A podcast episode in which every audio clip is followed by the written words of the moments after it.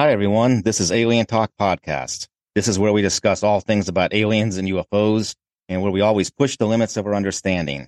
We are your hosts, Joe Landry and Lori Olford, here with you again for another engaging, enlightening, and entertaining episode that helps expand all of our knowledge. Thank you for joining us, and we want to help, uh, we want to welcome you to episode numero 60. That's right. Today marks the 60th time that Alien Talk Podcast has come to you across the World Wide Web as we explore the manifold topics surrounding the idea of extraterrestrial life and the mystery of UFOs encounters and other paranormal occurrences. And for today's show, we're going to delve a little more into the deeper philosophical matters about the belief in aliens. So some might even say it's sort of akin to apologetics and that arguments are being made to defend a type of belief. But what we want to do is really analyze and debate certain particular points about the ancient astronaut theory to find out how justifiable it is to be postulated as a scientific theory. And we'll do that by comparing it to the position of atheism, which uh, may actually serve as the null position to help us better examine why some people do think that there were ancient aliens. And to contribute to this discussion, we have a special guest joining us. So hello there, Lori. Uh, it's great to be back again. And if you would, please go ahead and give the introduction. Yeah. Hey, Joe. Yeah, sure. Today, uh, we have the pleasure of welcoming back uh, Ryan uh, to the program. Some of you may know him from our two episodes where, you know, w- what we did um, about a year and a half ago that covered the possible extraterrestrial connections to Mormonism. And if you haven't already, check out those two episodes because we elaborate on some pretty insightful stuff on them and they're definitely worth listening to. So, Ryan, uh, we're really glad to have you back. Uh, thanks for being here, or should I say, thanks for having us here because we are hanging out in your backyard, and I'm smoking a, a Fat Bottom Betty cigar, and we're drinking a ten year old glass of scotch.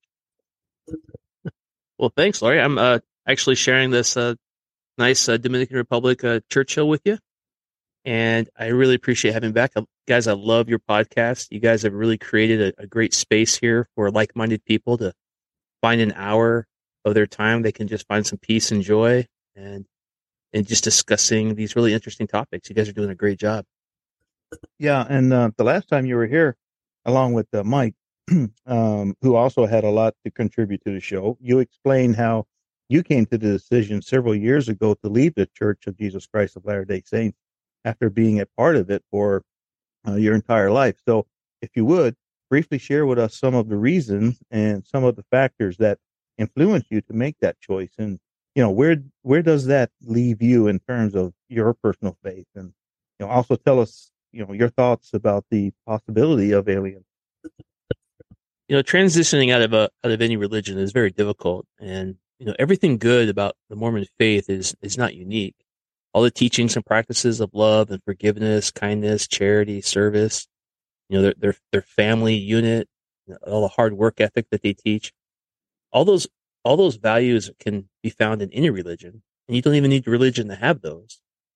But on the contrary, the teachings and practices are that are unique to Mormonism weren't good. They have a long history of polygamy and philandry, misogyny, a lot of patriotic submission. They have a lot of policies against the LGBT community. You know, there's a lot, there's a very strong shame culture there too for you know, worthiness and the chastity a lot of basic rights issues and obvious biases against minorities and women. You know, the, the goal in Mormonism is to become like unto a god, and that Mormon god is described as a white, you know, man. And I just had a hard time uh, relating to that the older I got. Also, the church has billions of dollars, and I had a hard time watching them collect the widow's mite every single week when they really didn't need it. So it just came down to an integrity issue. I just wanted to be a good person without having to worry about a god or a devil. And my moral standard, I thought was just higher than that religion. Um, so in terms of my personal faith, Lori, I, I would think if you want to label me, I'm probably just an ethical atheist. I, I just try to do good and not harm other people and not harm myself. And, and hopefully we can expand on that a little bit more tonight. Um, but I find it much more, and then, you know, your alien astronaut theory is, I find it, it's great. Um, I really enjoy talking about it. I find that the cognitive dissonance is a lot less with this than any other religion I've talked about or believing in a God. So, um, it's it's a very great topic. Thank you for having me. That's a pretty remarkable um, story there. So, you know, when we when you get into matters about religion, you, know, you can easily find yourself in some treacherous waters. Uh, accepting it can provide you with a sense of inner peace, you know, spiritual fulfillment, self completion, uh, through belief in something unseen and enigmatic uh, even with the inherent uh, uneasiness that comes from that. I mean, remember Karl Marx uh, once called religion the opiate of the or the opium of the masses, and challenging it, challenging religion can bring turmoil uh, not only within the individual psyche but also to a person's uh, social experiences, manifesting in you know conflict. You know, on the lower end of the scale, this can cause us to encounter you know intense disagreements with other people, uh, even ostracization by family and friends and on the higher end, we have seen that, you know, and blow up in, in full scale wars uh, that can actually result. So it's certainly a very powerful cultural phenomenon. Uh, one might even say that religion, I mean, any religion, is the most important thing to a person, even for one who doesn't believe in it. Uh, and that is because the idea of God, however that is defined by a person, simply permeates our thinking. In some ways, almost like uh, an innate fixation that we all have. So uh, why do you guys think that is? Why is the belief in a higher power, a supernatural power, uh, so prevalent and so potent within the minds of people that many are willing to die for it?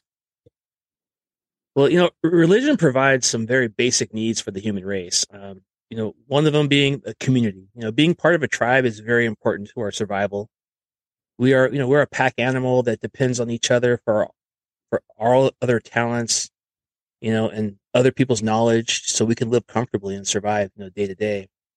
You know, it also provides a structure, kind of like what we were, when you alluded to Karl Marx uh, was alluding to is life is so much easier when you're told what to do, where to go, what to eat, you know, who your friends are, who your enemies are.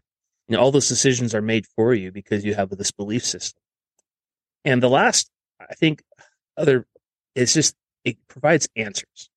You know, it provides answers to the unknown and that terror management that we have with the knowledge that we have the basic knowledge of death, the unknown question of what happens, you know, what happens at death.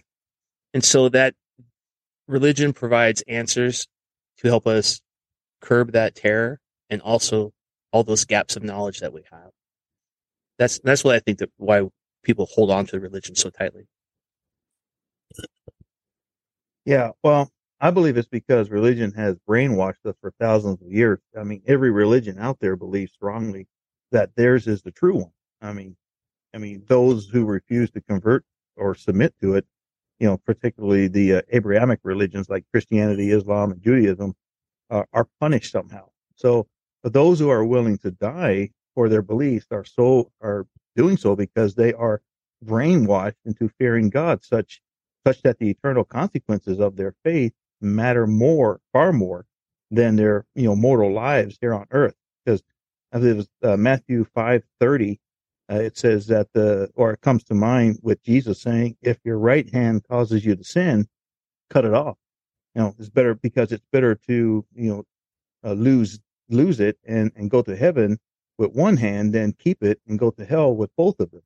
And so when people believe this strongly and this passionately, um, there really can be a harmonizing, there really can't be a harmonizing peace, you know, not as long as religion is.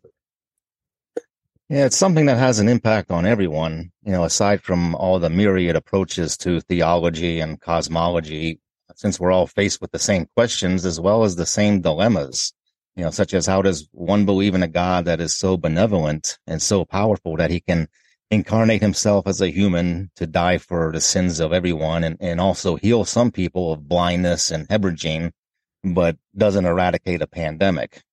And it all comes down to uh, very basic premises, uh, regardless of how a person describes his or her faith or how he or she interprets, you know, the, these stories about miracles. The basic premises are, how did we get here? Why are we here? What's the meaning of our lives? Do we have some kind of greater purpose? Do we have a soul? And the big one, um, does our soul continue on after we die? And if so, where does it go? This, uh, this is all very problematic. Uh, there, there is no one single explanation that can be shown as true by way of any em- empirical methods. Uh, no one person or no one group can assert their beliefs as being more defensible than any others since we lack the evidence to validate any of them. So it comes down to being just a matter of faith. Um, that means it can be believed as true without having being demonstrated as true. And this is different from science, in which something uh, is believed to be true because it is proven to be true repeatedly, proven multiple times by disinterested observers who have no stakes in the results and also must be upheld against uh, any kind of null hypotheses. So with that, Ryan, from uh, the position of an atheist, and do you think uh, belief can be justified without it being demonstrated, um, you know, through empirical methods? And now this would be taking the metaphysical view, mind you, uh, that transcendental called transcendental idealism, idealism, uh, something that was proposed by philosophers like Plato, uh, Rene Descartes, and Immanuel Kant, in which an object is said to be real because of the perceptions of it within the mind. Uh, is God real for the sole purpose that he exists as a deeply embedded construct within our thought processes? We'll be back after a quick break. Hi, and welcome to Hiss and Tell, a cat podcast where we delve deep into the fascinating world of feline behavior with your host, me, Christina Wilson, a professional animal behaviorist. Each episode features insightful discussions with leading veterinarians, dedicated researchers and scientists, experts in cat behavior and training, and so much more. Join me as we decode the complexities of pet loss, unravel the mysteries of feline health and behavior, and discover the latest research findings. I'll meet you at Hiss and Tell.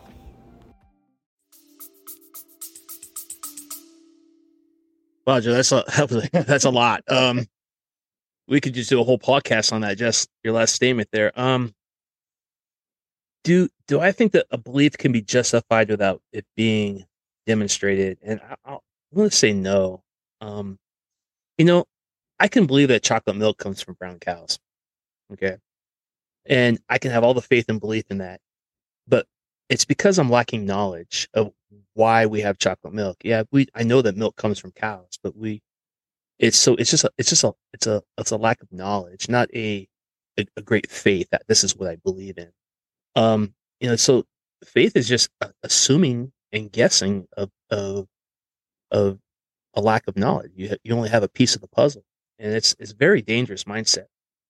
And that's why we have that's why we have wars and we have genocides and we're unable to make new decisions with uh, new information. So we get new we get new information, and we can't tr- transition to that new mindset. It's very difficult. Um, people hold on to their core beliefs very strongly. You know, it's almost a, a fight or flight mindset when all of a sudden you believe something different than your tribe, than your community, and you no longer have that protection, that structure. Um, it's very scary. I, I I did it. You know, leaving the Mormon Church was a very scary thing and it was hard to do. Um, but it's it's it's I think it's just is learning new things and being able to change. So faith is faith is not concrete. Faith is a is a magical mindset that's it's very dangerous. Yeah, I mean, well, faith is true to the person who believes in God, right? So, I mean, they can't prove faith, their faith to anybody else. So they can't take, um, you know, something scientific can explain why we're here or why we exist, you know, our true origins and, and, and all that sort of thing. But with faith, that is only real to the person like myself. Like I believe in the ancient alien theory. So that's real to me and it's real to many other people. Uh, Mormonism is real to, to others like yourself used to, you know, you you were dead sick because when we first met each other way back when we were like pretty much rookies. I mean, you had two, two or three years on as a cop before I did, and uh, we we we tried to convert each other.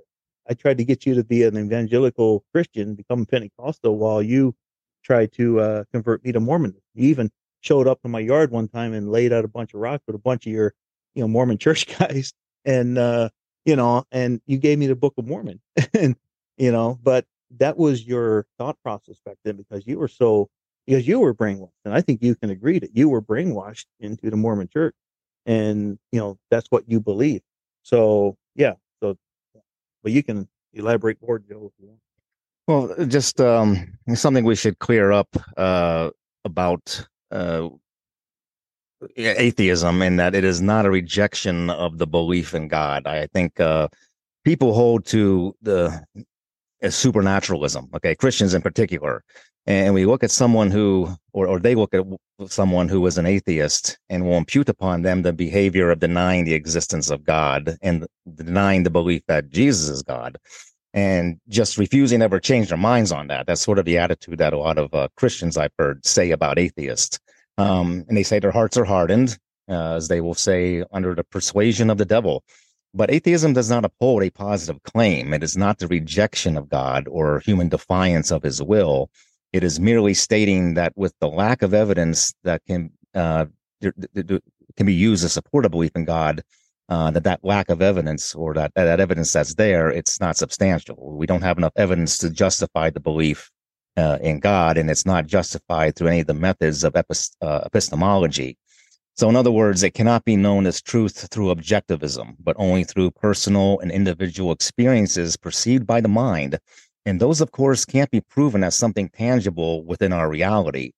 Now, interestingly enough, even the New Testament mentions something about this in First Peter 3:15 where it says to uh, be ready to answer to anyone who asks you to explain the hope that you have. So, Ryan, what do you think about people's religious beliefs? Um, you know, you may have touched on this already, but are they just a, a whole lot of cognitive dissonance among the masses, or, or do you think that it represents something on a much deeper you know, say unconscious level, uh, as St. Augustine hinted in his work Confessions, that uh, God is more intimate to me than I am to myself. Why do you think people hold on to this the way they do? Well, hey, thanks for clearing that up. You know, the word atheist has really been vilified over the centuries. Um, yeah, I think mainly because it, it threatens the belief system of the of the community of the tribe. So you're you're really challenging the belief system of, you know, of the church or the, or the government or whatever. Um, and and that's a um, so there's there's a lot of a like the tax systems there. They, they're they're going to kick you out of the, they're going to kick you out of the group. They're going to kick you out of the community. So I, I think that's why it's been vilified over the years. And and you're right. Uh, atheism is is not a, a denial. It's just that we just I want proof. I want I want to be able to see it with my hand, see it with my eyes, touch it with my hands, and be able to say that it's real.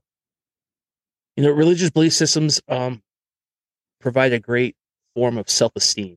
You know, you have an identity there that you can say, like, just saying, like, you're a child of God, um, that you, that you're right in your beliefs and that you have certain feeling entitlement is that you have, you're entitled more than everybody else. Um, it really builds a lot of joy and a lot of purpose in your life, knowing that you're right, that you have this right system that you no longer have to dwell on the ultimate demise of death because not having that is a terrible place to be you know, having living in an external, you know, existential dread that's looming over you every second of the day, that's an awful place to be.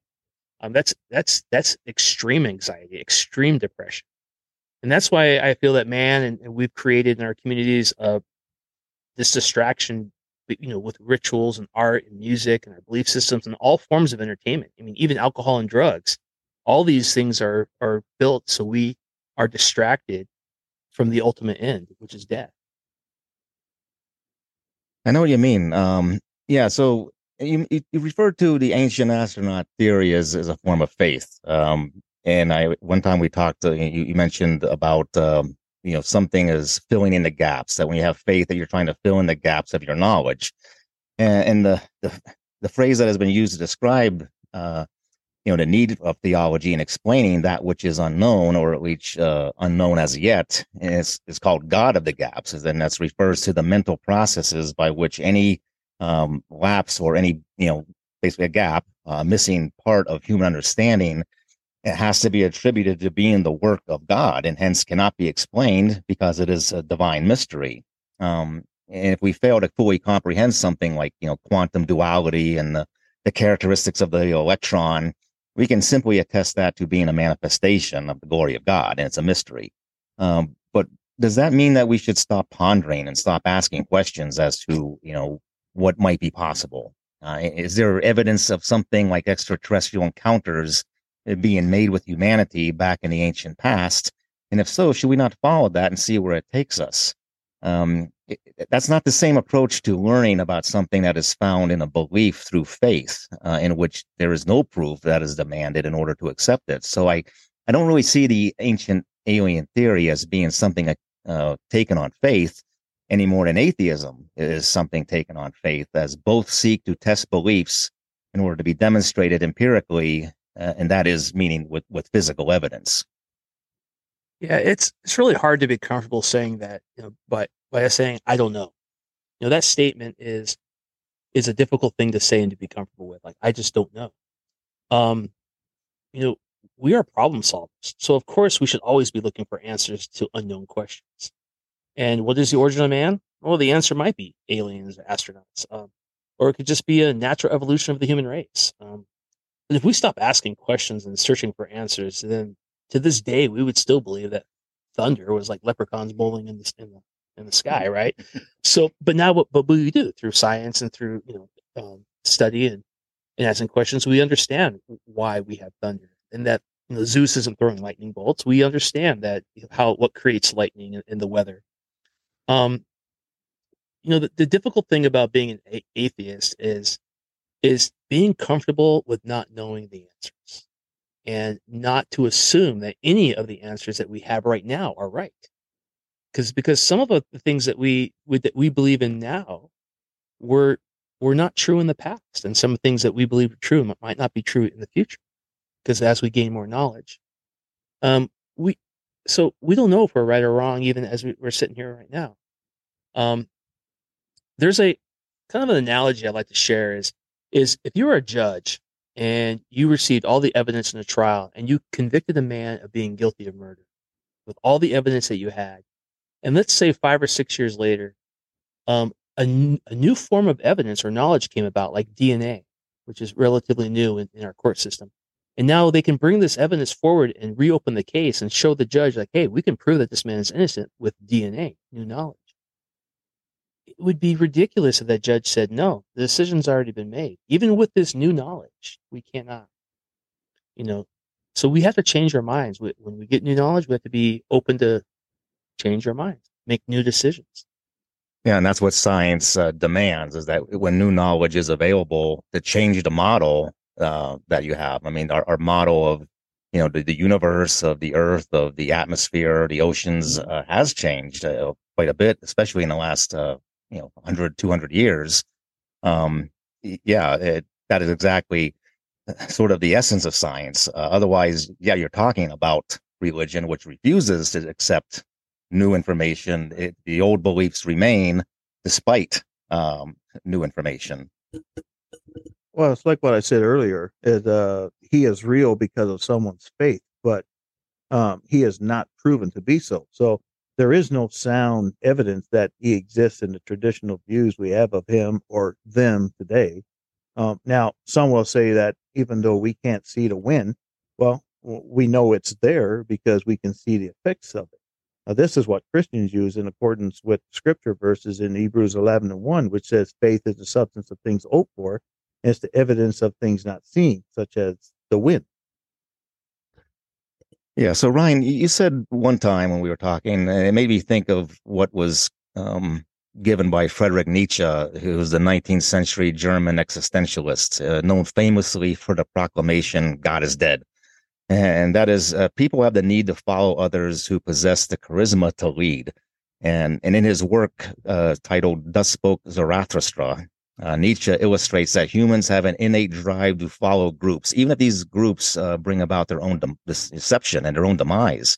Now, you said that it is through, you know, one time you, we were talking, you said it's through rituals, uh, groups uh, forming a meaning or form meaning to your existence uh, through rituals, and that individuals will identify with a particular group that fits their needs to find some kind of purpose.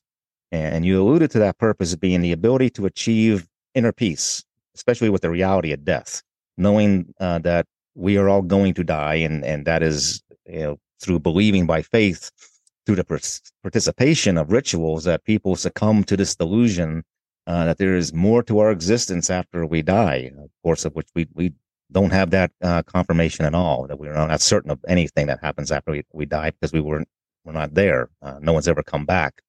So, uh, do you think that this means a religious life is nothing more than a life of collective deception within the group? In this case, uh, that group being the church.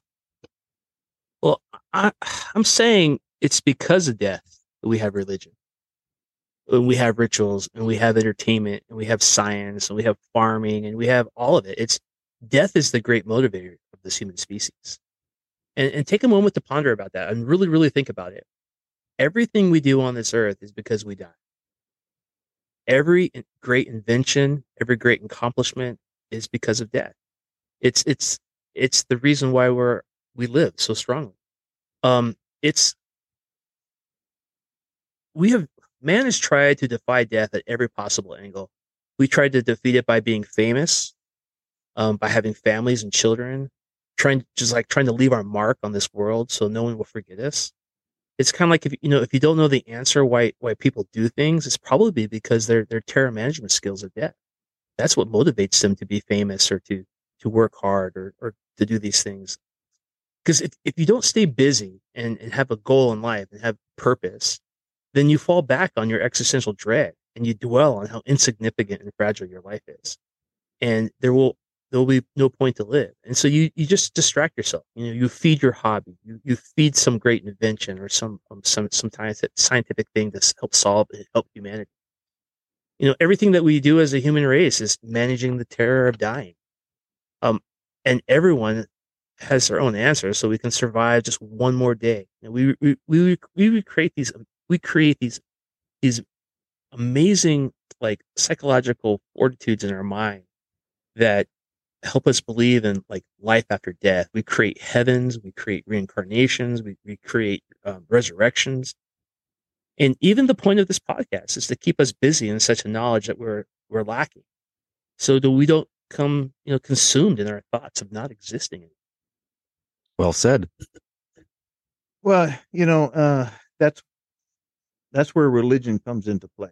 So religion gives us that hope. Jesus Christ gives us the hope.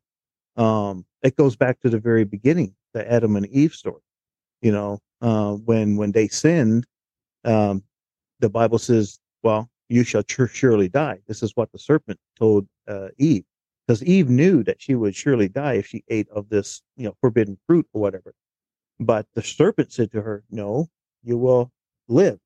Which means that you know they would develop a consciousness and and all that sort of thing. So ever since then, the main goal of humanity, I believe, has been to to uh, obtain eternal life or a life of longevity, that uh, a life of the gods, and they didn't understand uh, immortality because they thought the gods lived forever, but really the gods didn't live forever.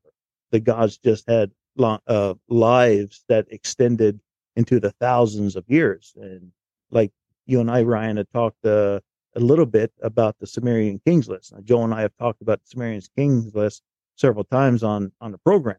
And these guys, there's actual documentation of these guys living to be in the thousands. And, and I mean, not the biblical patriarch thousands, but thousands of years, uh, like tens of thousands of years.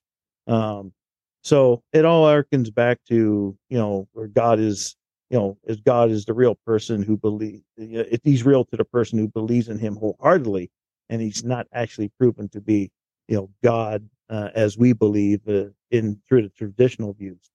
So. I think that leads us to the question of the nature of God. Uh, you know, what do we mean when we speak of Him? Uh, could God be less of an anthropomorphic entity? Um, you know, it's suggested by Baruch Spinoza, the Dutch philosopher, uh, but more like what we called uh, something self-cause substance, something like a universal type of intelligence that pervades everything to include all life forms. Uh, something that it is not exhibits personal relationship as found in Christianity, but something that's more like the Force from the movie Star Wars. Um, something that is integral with the whole cosmos and is more like an energy uh, that is manifested in everything from the tiniest atom to the largest galaxy. So could it be that God is merely a construct of our epistemology, uh, perhaps something that is really nothing more than an ideal, you know, symbolized in metaphysical form, like Plato's ideal of perfection and beauty and goodness? Uh, maybe it's even our own innate way of to say, you know, personify nature or personify the whole universe. Um, you guys think that's a possibility, Ryan? Well, in short, no. I mean, this is what you just described, uh, Joe. Is just a another terror management skill that we have of death. So we we define God in all these different ways to help us, you know, manage the inevitable of not existing. Well, that could that could be Joe. Um, but like I said, we can't prove the God of any religion exists. So you know, how can we prove Plato's idea? Uh, right now, we think of the Force in Star Wars as being an idea of fiction in a science fiction movie. However, who's to say that Force does not exist in some form or another, right?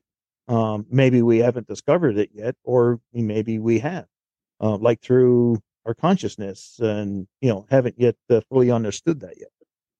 Well, we do have philosophical arguments for the existence of God. Um, there's the cosmological argument for God, on which St. Thomas Aquinas elaborated in his work Summa Theologica. And that is, the universe could not have created itself. It must have a creator or a first cause, an uncaused caused or an, an unmoved mover. And that transcends the universe on which the existence of all things depend. Uh, then there's the ontological argument for God, um, which was initially employed by Avicenna, who was a medieval Islamic mathematician. And this puts forth the, uh, the the essence of God is, is absolute perfection, and that nothing can be conceived as greater than Him. Therefore, necessary existence must also be part of His essence. Otherwise, it would wouldn't be perfection. And this is a pretty abstract concept, but uh, necessary existence, at least within Aristotelian logic, essentially says that if God is a discrete entity and to theologians he is, he cannot not exist. Since God does have essence and his essence is perfection, then he must exist out of necessity. Um, then there is the teleological argument for God, sometimes referred to as the watchmaker or the design argument, which proclaims that the universe exhibits an order and a structure and is so wondrous that it must have been designed by something uh, along the lines of a grand architect. Uh, this has been also ascribed uh, by Socrates and, and also by Paul the Apostle in Romans 1.20, where he says, For the invisible things of him from the creation of the world are clearly seen, being understood by the things that are made. Now, there are plenty of flaws in these arguments, to be fair, um, and they have come under a lot of criticism over the years. But without going too much into that, um, what are your thoughts about you know God existing beyond any of our comprehension, any of our any of our conception, and it's you know that conception that what we find in the religions of the world.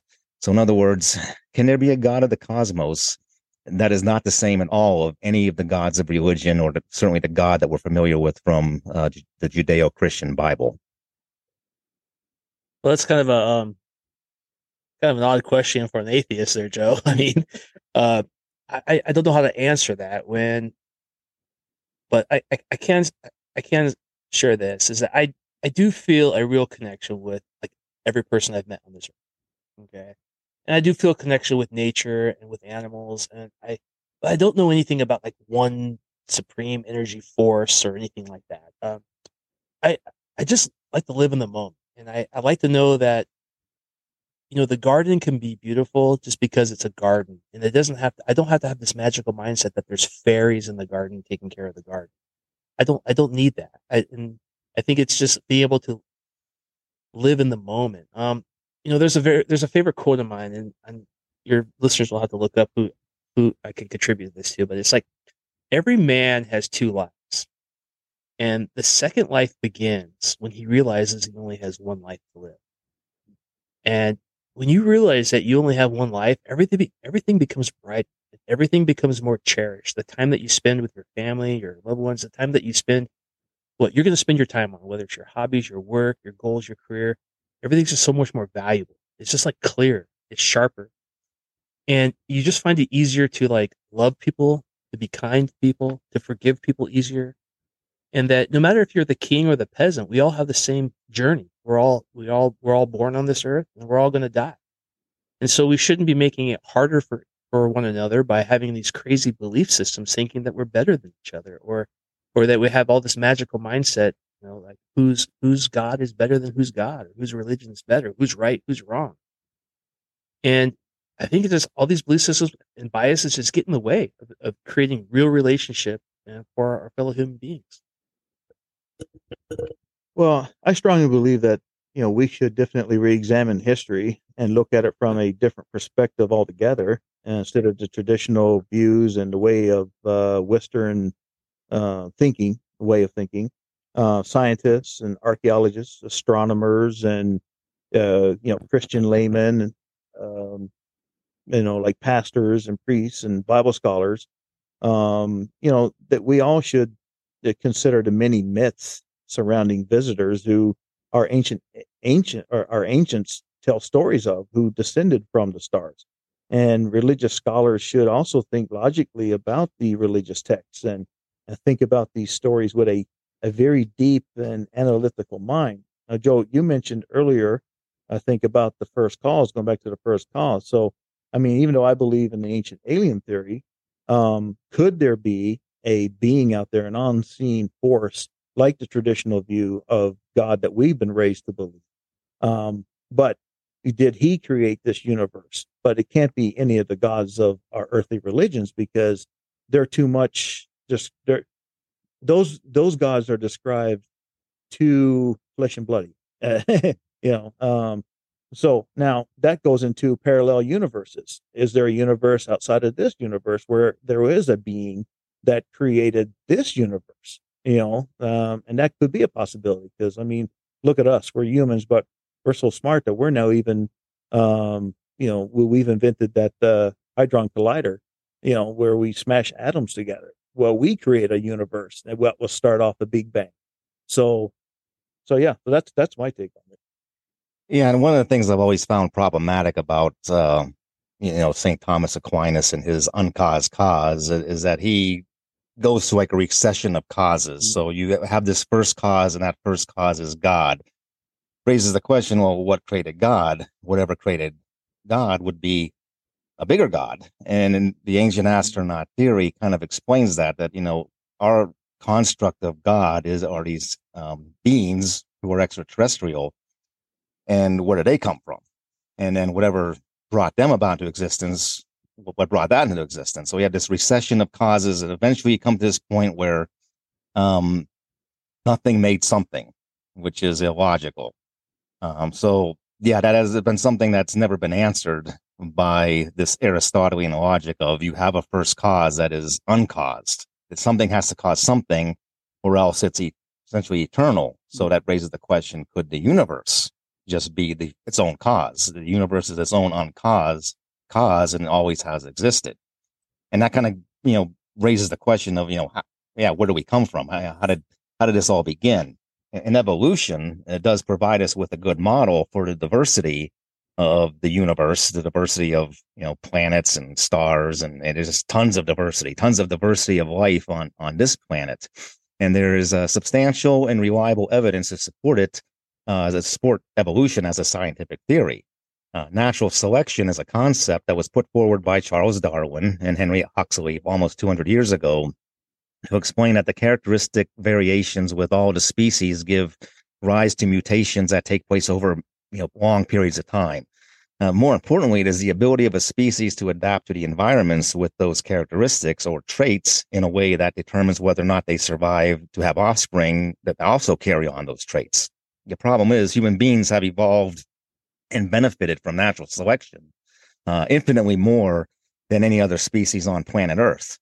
Now, Ryan, you, you do accept the theory of evolution, right? Uh, as as we do, uh, as Lori and I do, and as many people do, uh, even many religious people accept the theory of evolution. But surely you can see that it, it, the theory of evolution doesn't uh, preclude the possibility of life existing or life evolving on other worlds. Yeah, it's um, just listening to you really brings in a lot of uh, thoughts. You know, I was, I remember my son told me one time, he said, you know, dad, I, I think I figured it out. Um, in the very beginning, there was two hydrogen atoms just floating in the middle of nowhere. And then God smashed them together and it started everything. so, but hey, you know, I do, I do. Evolution provides the most rational explanation of probably where we came from. Um, I, I do, I still do believe that we have a lot to learn, and I doubt that the, the, the theory of evolution is perfect to how we understand it now. Um, there's lots of gaps in the timeline. Um, we're always finding new evidences that that change what we we thought we knew from the past. So, you know, they're they're always finding a, a new dig, a, a you know, a new a, a, new ring in the tree somewhere that makes this Earth older than we thought it was, and it just kind of messes up the whole timeline.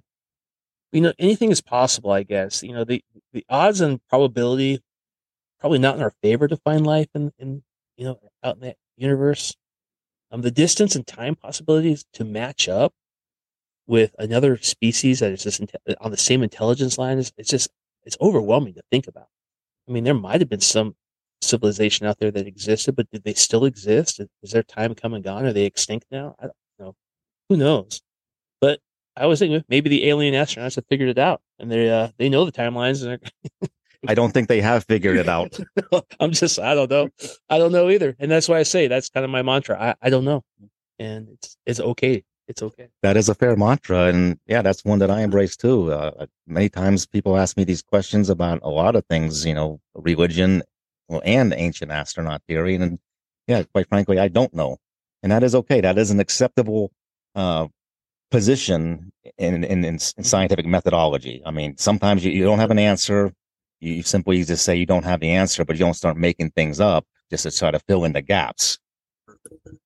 Well, with the ancient alien theory, I mean, we sort of have a creationist insertion into you know the natural selection.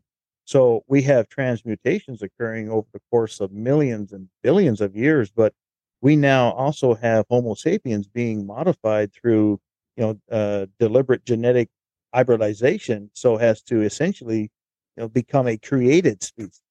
Um, it doesn't get into you know the Bible doesn't get into the Big Bang or or how life may have started on earth other than what you know god created or you know but we have the primordial soup through you know science. You know we'll talk about the the primordial soup and uh, those are different matters altogether but what what it does is put forward a possibility the ancient astronaut theory the possibility of how we became what we are as an advanced human race. So you know you can believe in creationism of god making the whole universe and still accept the possibility that we are the result of some special type of extraterrestrial uh, genetic engineering. It's it's not an explanation for the origin of cosmos and how everything got here.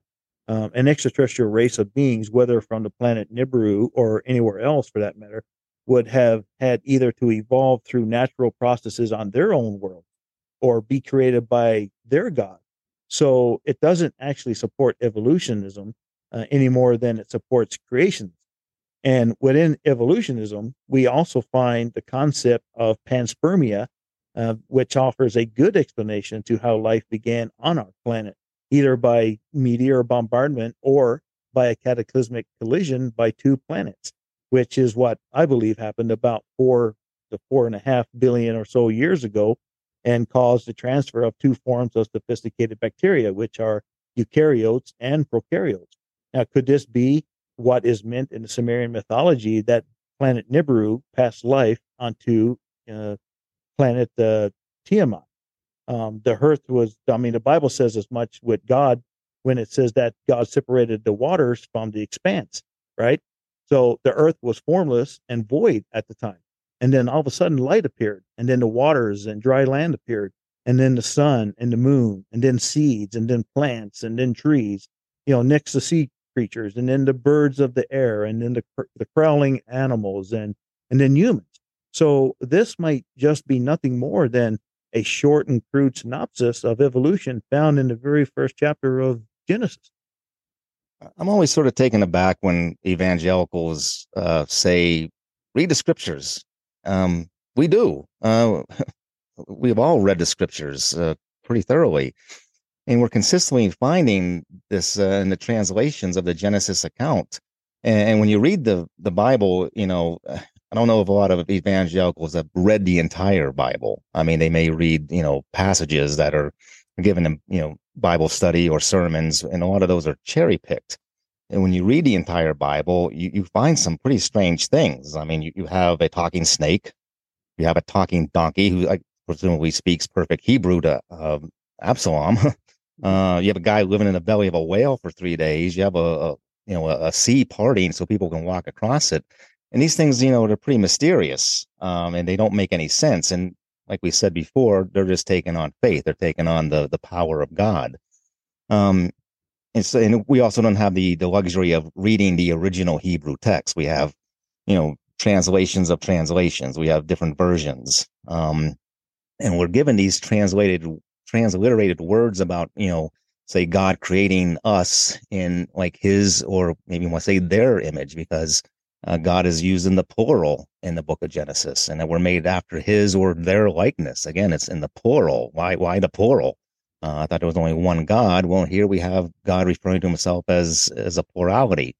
Um, so why aren't we created as the as only being spirit? If God is just spirit, you know, why aren't we created as spirit? Uh, we're created as as a, as a corporal uh, entity with a body with flesh and blood. So, Ryan, you agree that even if someone you know doesn't believe the Bible is the word of God, and but as still you know a valuable piece of literature to, to study, um, that it it still holds valuable insight into humanity's past. Do you think that there are some clues that can be extracted from the Bible, along with some other texts and traditions and artifacts that might shed light on our origins?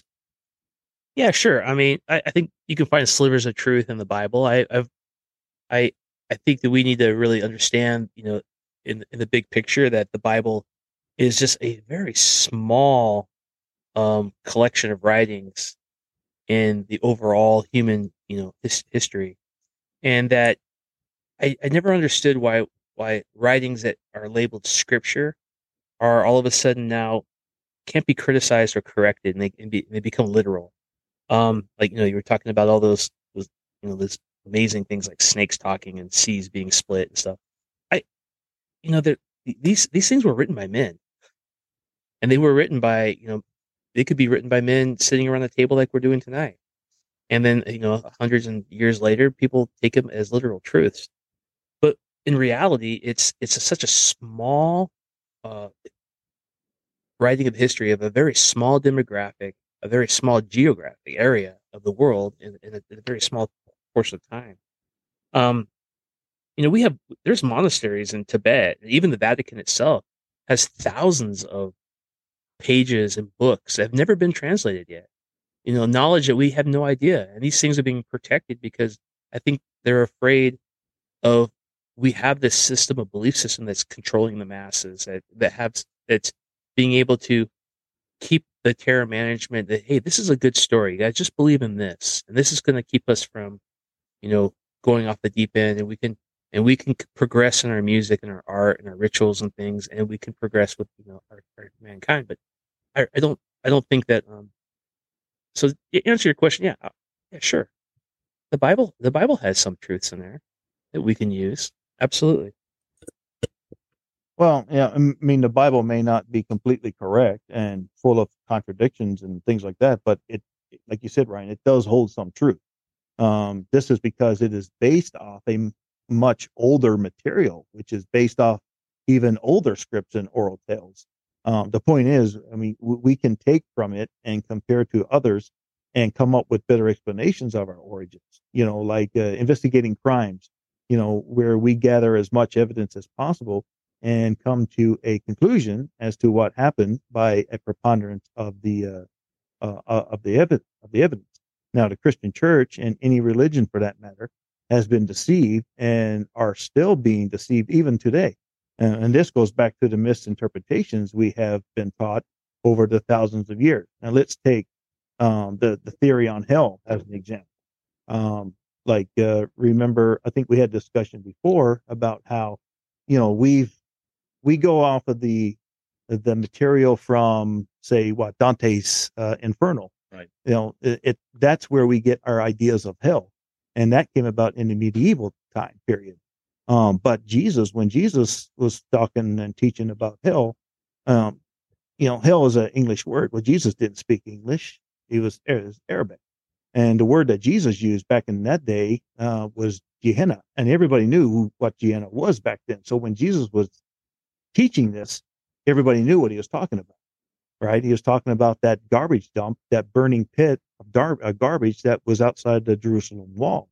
And this is where the Roman soldiers would throw, would throw all of the uh, you know the dead carcasses of of the criminals, and they would all you know combine them into the fires of Gehenna, and the fires were constantly you know burning, and this is where we get the mistranslation over the hundreds and you know, into the thousands of years of the eternal flame, right? Because Gehenna even had gates.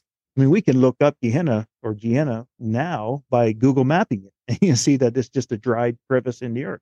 But here we are, you know, 2,000 years, over 2,000 years later, you know, uh, being scared and into believing that, you know, we're going to go to hell if we, you know, I like three of us would be going to hell just by talking about what we're talking right now, you know? So, um, and the ancient mind, they didn't have the understanding of the things that they witnessed, such as the gods who came from the stars and spaceships and, you know, and things like that. So their interpretations led into the many false and deceptive views that we have in our civilization, you know, both past and present. Yeah, and I have to correct myself. I said Absalom. It was actually Balaam, uh, Balaam's ass. Uh, that's that's the story of the, the donkey who could speak uh, to the Balaam. Um, but you know, whether or not someone believes the Bible is the inherent uh, inerrant word of God, um, one thing is for certain: the Bible is the number one bestseller of all time and maybe that says something. Maybe that's because deep down people have an innate longing to connect with what our ancestors experienced back then, whatever that may be. The, the famous psychologists uh, Sigmund Freud and Carl Jung uh, actually believed in something along those lines, and what we all that we all have like a built-in uh, subconscious level sort of inherited memory that we carry with us through life, an archetype. And while they didn't refer to alien beings, they did support the notion that people were born to believe in God uh, because of these stories of the past being so intrinsically woven into our psyche. Uh, the more you look at it, uh, the more it starts to seem like the traditions of all these different cultures may have originated from the same uh, ancient source. So, um, Brian, do you have any thoughts on that? I, you know, it's. I think a lot of everything that we're talking about tonight, I, I keep reverting back to these. These are the conversations and the dialogues that we have in our head to help us not think about the ultimate end of not existing. Um, to, tonight's been a, a great example. We're sitting around this table here and we're enjoying these great conversations as as a as a, as a wonderful distraction as to whether we believe in Jesus or astro- alien astronauts or or whatever belief system that you might have these these are great conversations that that like we create this like eternal you know psychological fortitude in our mind to protect us from this existential dread.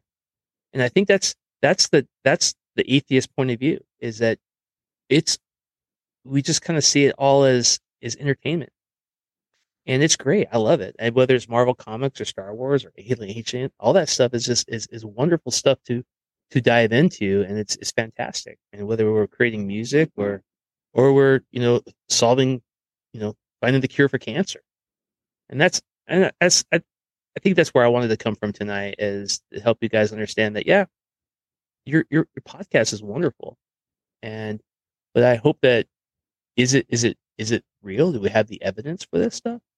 Or is it just another belief system that we're we're distracting ourselves with? Lori, what do you think about that? Well, um, I was going to ask you something, Ryan, about uh, what we had talked about earlier, uh, but I can't remember what that was. but anyway, um, but yeah, uh, okay. So I know we, that we've been back and forth before with uh, the ancient alien theory and atheism.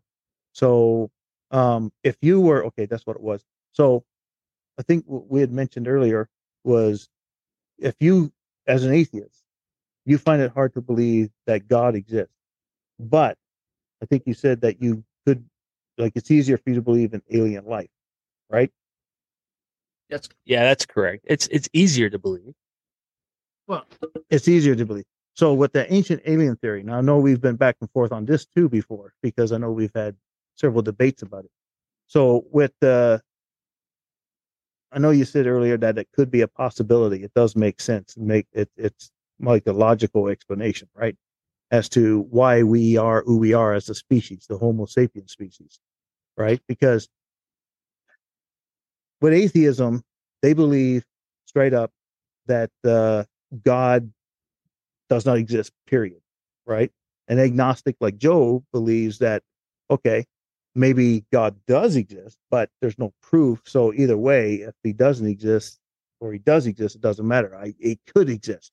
But with the ancient alien theory, so people like myself that believe in that theory believe that you know there was an intervention. So there was there's like many missing cousins, and we talked about how there was an overnight uh, uh, jump in our in, in our evolution, like on a on a evolutionary time scale by millions and millions and millions of years. All of a sudden, it seems like it's overnight that these uh, you know our species just became so smart. You know, we now have agriculture and we, we have music, uh, writing. The Sumerian civilization just popped up onto the scene, it seems, and you know, gave us writing, cuneiform scripts, and they always attribute that to their gods. And like I said earlier too, was that they're, you know, they were the first, they were the first civilization. And how does the first civilization get a myth? This is what Zecharia Sitchin was was trying to promote. Like, how does the very first civilization get myths? Everything that comes after that, you know, will eventually become myths. So, what are your what are your thoughts?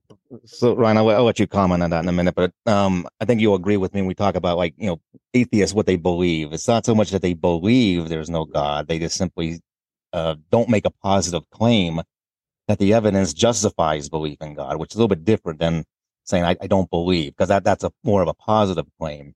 And the difference between like, being an atheist and an agnostic, I mean, you're sort of parsing your words. Um, I, you know, I tend to identify more as agnostic, even though I, I do, you know, still have a religious aspect of my life, my life, and that's because you know there's still many things I don't know, which is what agnosticism is. It's agnostic meaning is Greek word lack of knowledge, unknowing. Gnosis meaning knowledge.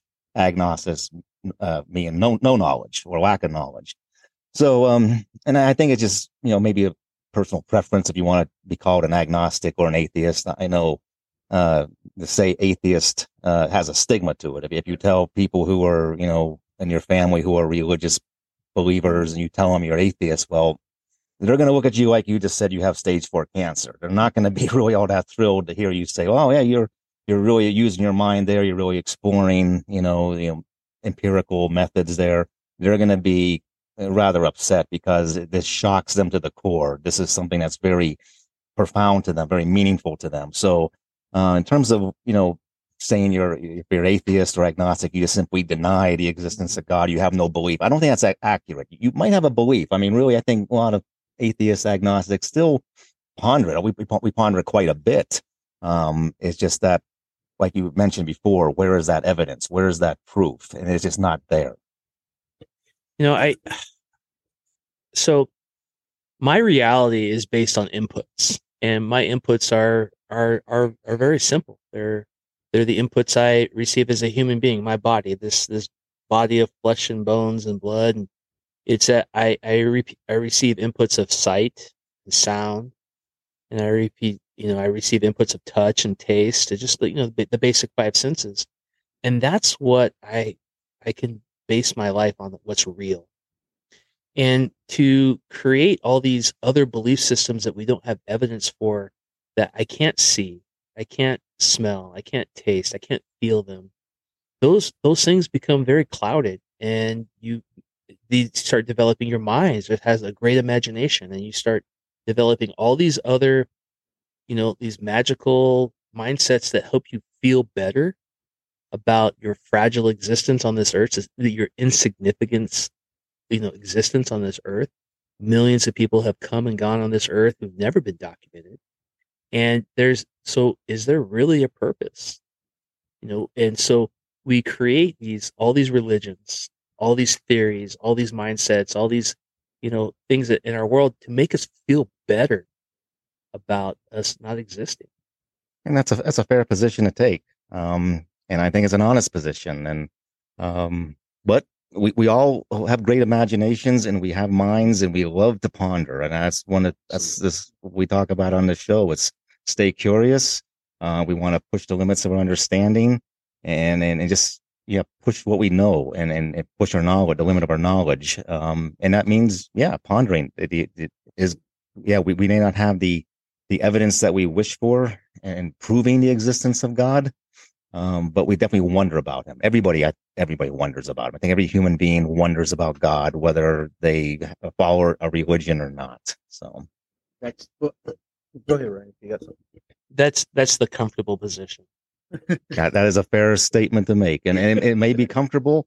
Um, and that's why we do it. Uh, I mean, that's why I still, you know, have a religious aspect of my life. That there is a comfort to it. There is a sort of feeling of being at home with it.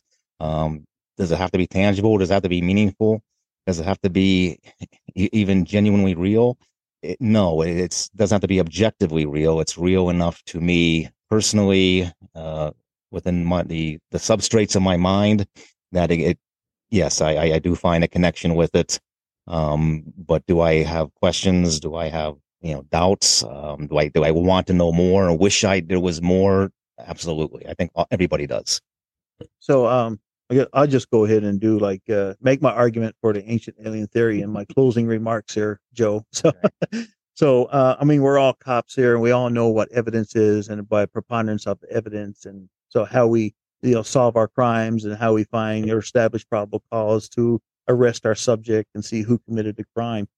So, um, uh, so we were given a brain to think um, same as using our you know voice box by discovering how to modulate sound into into words to eventually you know creating language then you know we learn to transform or transfer that into written word um, and this is what's unique about humanity and you know the homo sapiens species now. We just like came uh, you know just develop all of these these things the musical talents the artistic abilities and you know, um, the writing and having um, uh, taste buds, and and we've created the uh, the uh, recipes, and we've we've known how to you know make wheat to make beer or to grow wheat to make beer.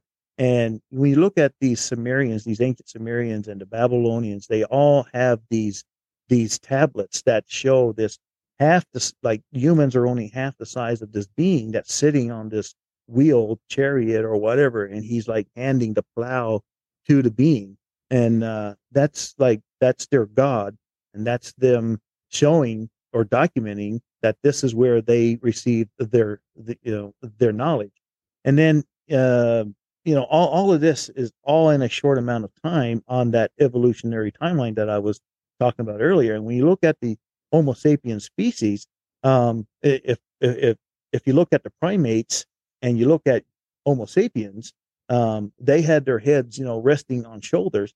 But here we are with long necks. You know, you look at some females and they have these long necks. You know, it, um, to me, they look like aliens. I think humans are aliens, hybrids in some way.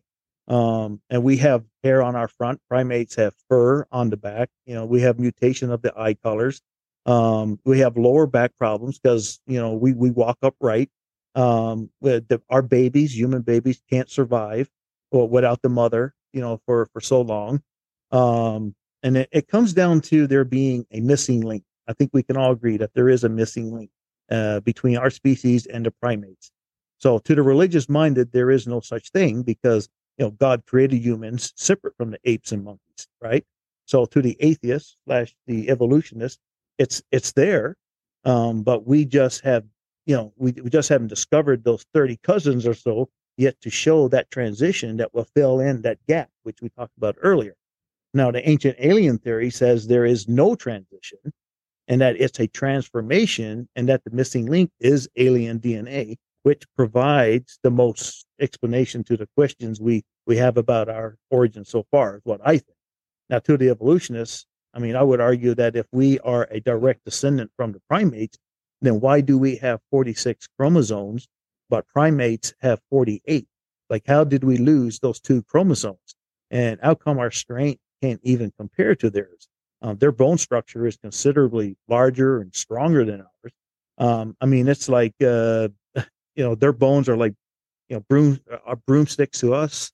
Like our bones are like broomsticks, and theirs are like, you know, shovel hand, uh, handles. Um, you know, why did we develop a, a voice box and learn how to change sounds into words for communication?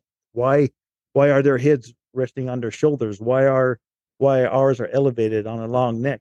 Um, why do we have so many knee knees and back issues?